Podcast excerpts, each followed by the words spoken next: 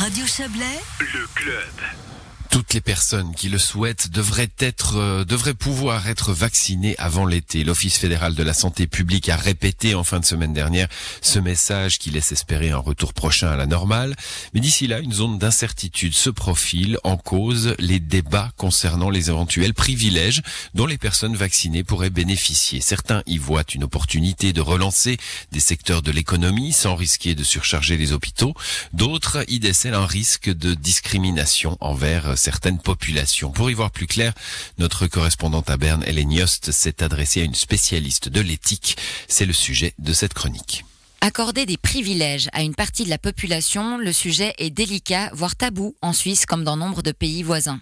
Interrogé mercredi dernier sur ce thème, le président de la Confédération lui-même a eu du mal à l'articuler. Concernant cet, cet aspect des privilèges, je vais le dire en français, c'est plus simple. Mais au final, la réponse de Guy Parmelin était claire. Si le musée X privé souhaite, par exemple, que la personne soit vaccinée ou ait telle ou telle condition pour entrer, c'est certainement tout à fait possible. Cette situation est d'ailleurs loin de relever de la fiction. Israël, qui a mené une campagne de vaccination intense, a déjà mis en place des mesures de ce type.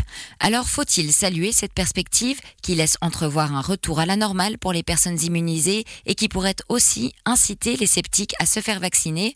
Professeur d'éthique médicale à l'Université de Genève, Samia Hurst souligne les dangers d'une telle démarche. Le fait d'avoir un incitatif pour la vaccination, c'est pas en soi un problème. En revanche, le problème, c'est si euh, les choses qu'on me fait miroiter si je suis vaccinée sont en fait des choses auxquelles je devrais avoir droit de toute manière. C'est presque impensable, hein, mais imaginez-vous qu'on réserve l'accès au bureau de vote aux personnes vaccinées.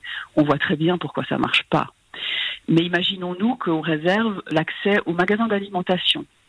Alors ça, on voit aussi pourquoi ça marche pas, mais la différence entre le premier exemple et le deuxième, c'est que le premier serait illégal en Suisse, le deuxième, pas si clair. Les entreprises ont en effet une grande marge de manœuvre, ce qui pourrait entraîner certaines dérives, comme l'explique Samia Hurst. Une entreprise qui déciderait de n'employer que des personnes vaccinées, par exemple, il y a à ma connaissance pas de barrière légale à cette éventualité. Et en même temps, il s'agit toujours d'obligations conditionnelles, c'est-à-dire que c'est pas une obligation de se faire vacciner, point à la ligne. C'est une obligation de se faire vacciner si on veut cela. Hein, et on a, entre guillemets, la liberté de renoncer à cela. Il faudrait donc un cadre clair, une fois encore, pour délimiter les activités qui peuvent être soumises à ces restrictions et celles qui font partie des droits fondamentaux liés à la vie en société. Certaines activités sont clairement hors limite. Hein. On ne peut pas considérer que la vaccination puisse être une condition. D'autres activités sont clairement autorisées par le cadre légal. Par exemple, un État pourrait demander une preuve d'une vaccination contre le coronavirus afin d'octroyer un visa.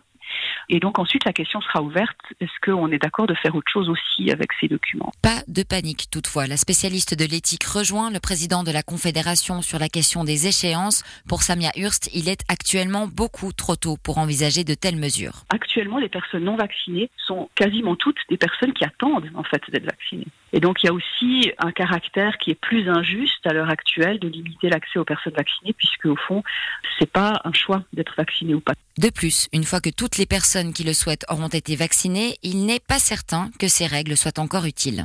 Si on se projette au-delà de l'état actuel de la pandémie, eh bien, on voit euh, se pointer un avenir où suffisamment de personnes auront été vaccinées contre le coronavirus pour que les hôpitaux ne risquent plus d'être submergés, premièrement, et où donc l'état de personnes non vaccinées sera un état choisi. Et à ce moment-là, il n'y a plus vraiment de sens de différencier le traitement des personnes vaccinées et non vaccinées.